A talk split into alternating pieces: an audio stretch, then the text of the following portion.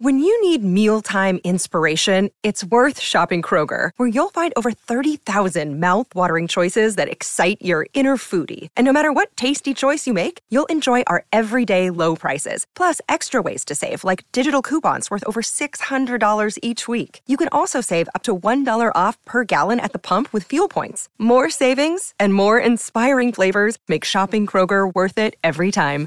Kroger, fresh for everyone. Fuel restrictions apply. The voice of Husker Nation is on the air. This is Hail Varsity Radio. Insight, opinion, expertise, along with the biggest names talking Nebraska sports. Join in with the show at 402 489 1240 or 1 800 825 5865. Now, here are your hosts, Chris Schmidt and Elijah Herbal.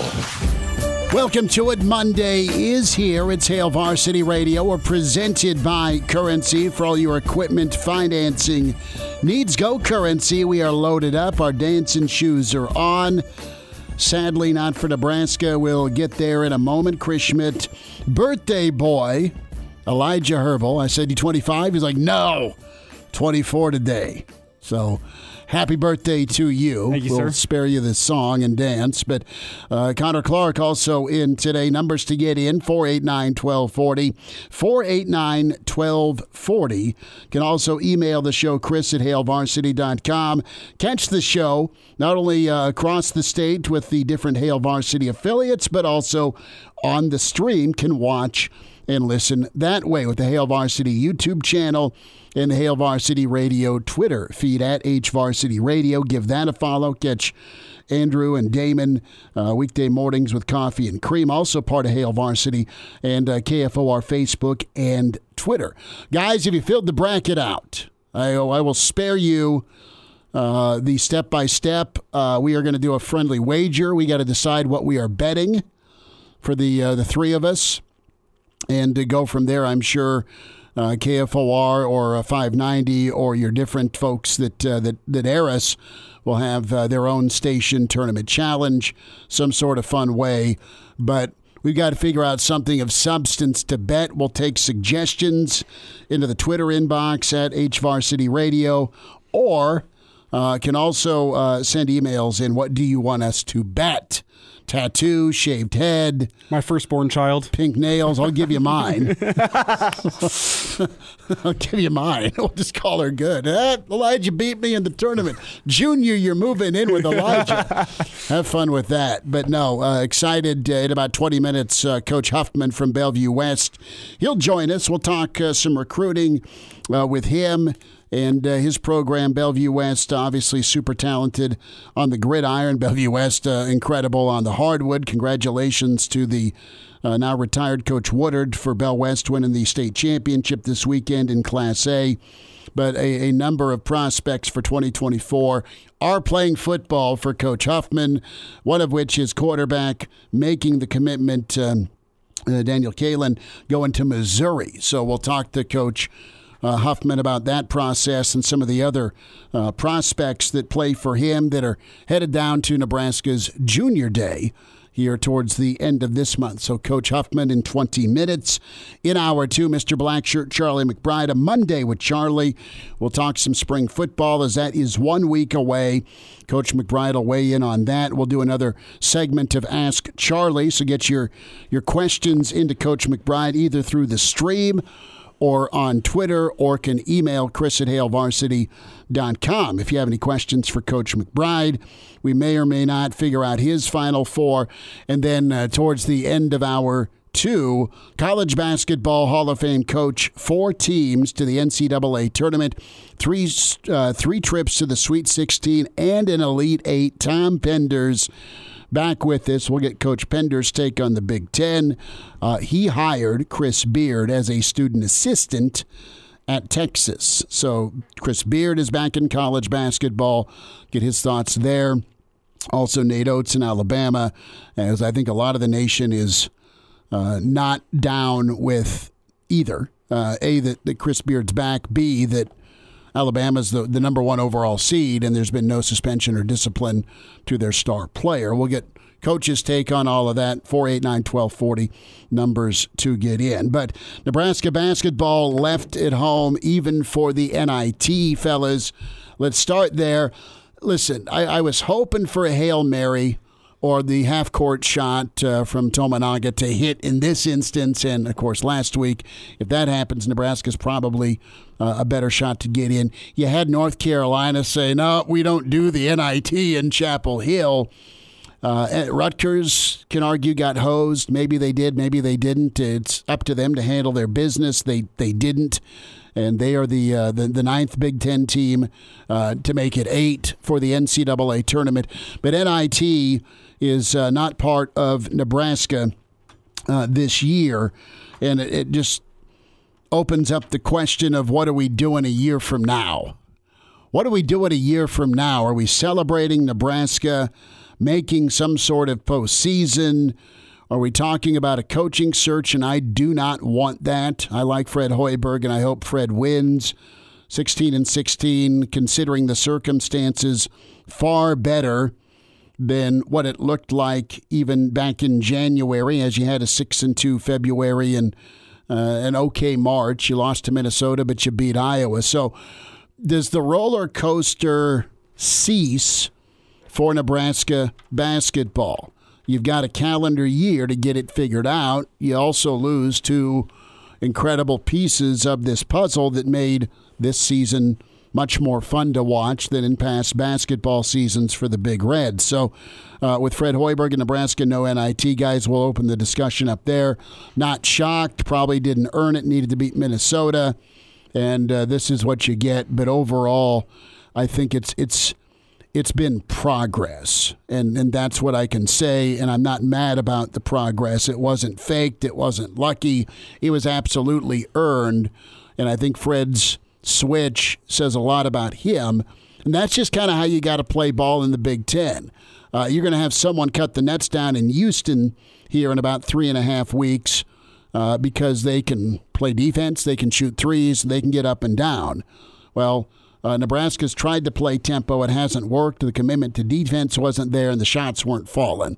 This year, a lot of it came together. Derek Walker, incredible performance for him. Sam Griesel transferred to Nebraska, was big time for them.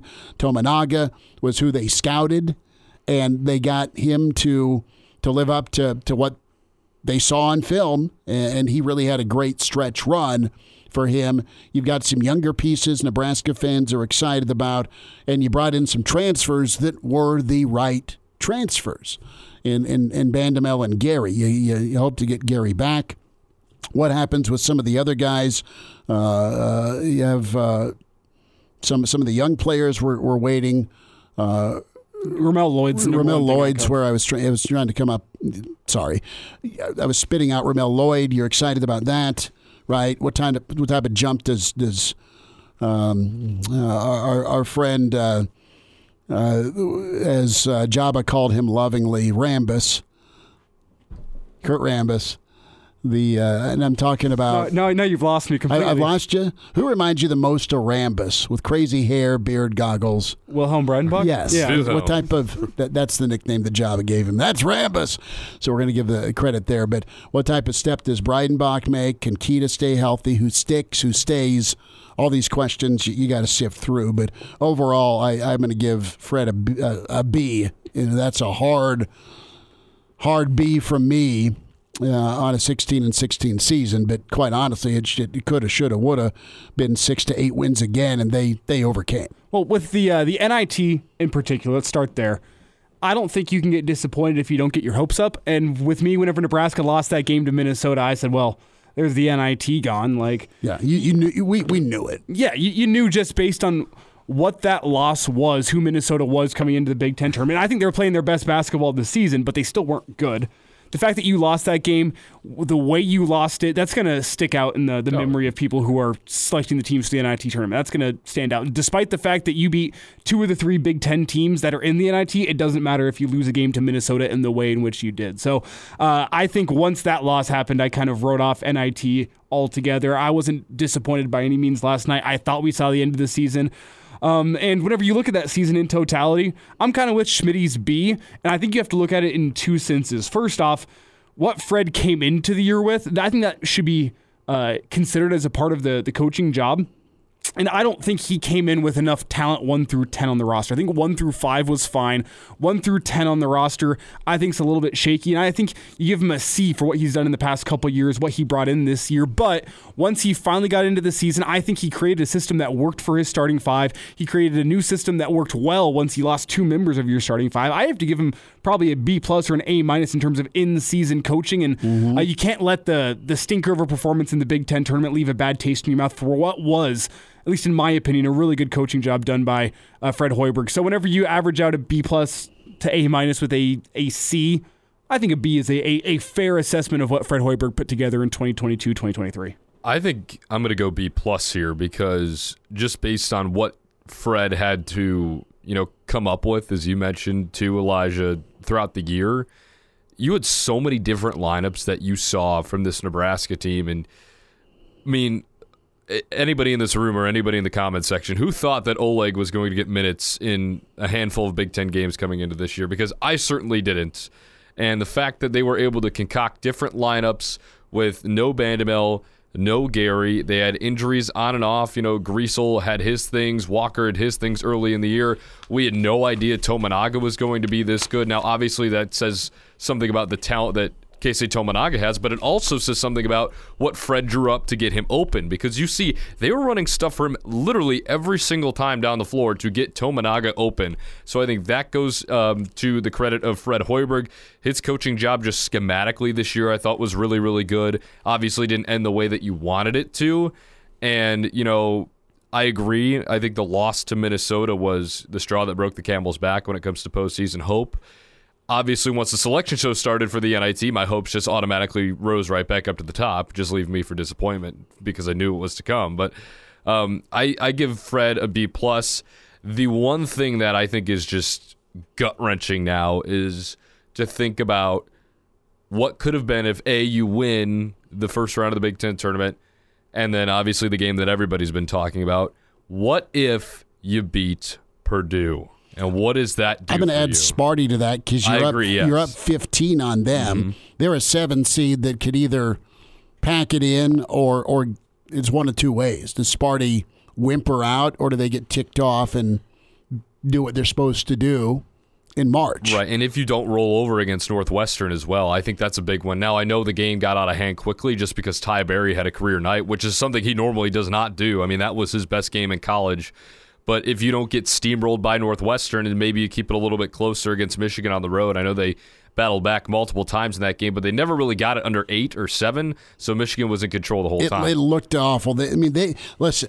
They got drilled horribly. They got drilled at home by Northwestern. They got drilled at home by Illinois, both tournament teams. Mm-hmm. But you get beat at home by twenty plus. I mean, that's just that that that, that is a uh, beware of dog sign, mm. okay? And then and then even I mean, look how look how inconsistent Michigan is this year. This year, right? I mean, Howard had some talent. They still didn't deliver. They're 17 and 15. I mean, people are ticked off at Ann Arbor, and and they got drilled up there. They had three bad 20, three bad 20 plus point losses. Okay, and two of the three were were at home. They righted it. They figured it out. Uh, they split with Penn State, who's pretty hot. They swept Iowa. They beat Creighton. Wisconsin's another bubble team they beat.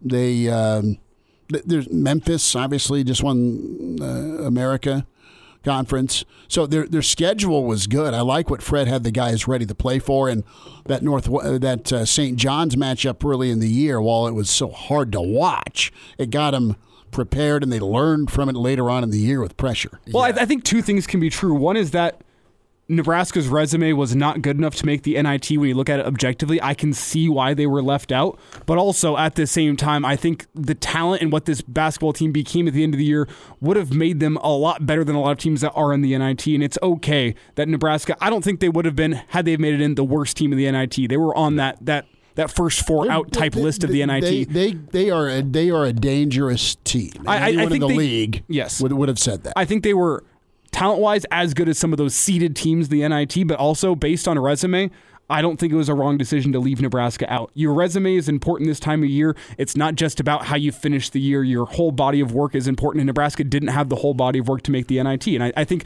both of those things can be true at the same time. Yeah, I agree. I think that the resume wasn't there, at least in the win column. Now, the schedule was there. And uh, again, I'm, I'm glad you brought up Memphis, too, Schmidt. Is like, what happens if you pick off a couple of games down in Orlando early in the year? That was a good tournament when you look back it at it because Oklahoma's in a really good Big 12. They beat some really good teams. Obviously, you mentioned Memphis just winning the American tournament. So that's just another kind of question mark what if but i agree i don't think the you know resume was there in the win column and you know you have to value wins but you also have to value losses at this time of the year as well and i think that you saw that with nebraska uh, I hate to go this route. I think you saw that a little bit with Rutgers yesterday as well, being left out. Um, you could make the argument both ways there, but I agree. I think you have to look at the entire body of work. The six and two February is great and all, but that doesn't discount, say, I don't remember the exact record, but like a one and six January. So it, it was not good in January and March. You got to go two and zero or two and one, I should say. You got to play a second day in Chicago. Yes, uh, good question from Nick. You can submit your questions and comments. Uh, we'll put those up here on the stream as well. Uh, yes, Nebraska dangerous to themselves and others uh, a lot this season. But do you think if Chucky and, and Hunter were here, they'd be a tournament team? I think they need a seven footer. Derek did great work, and, and Nick, thanks for the submission against bigger bigger folks. So uh, while it'd be nice to have uh, Zach Edey, uh, it's not always mandatory because Derek played and was a was a handful to deal with, uh, even though he's uh, going up against taller folks. It'd be nice to say, yeah, if Chucky's here, that's 15 points a ball game that you get. But I think Sam Griesel fit this team better from a point guard position this year than, than Chucky would have. And that's hard to say considering he's playing on a different basketball team with different development. But We'll talk some recruiting next. Coach Huffman from Bellevue West on the way.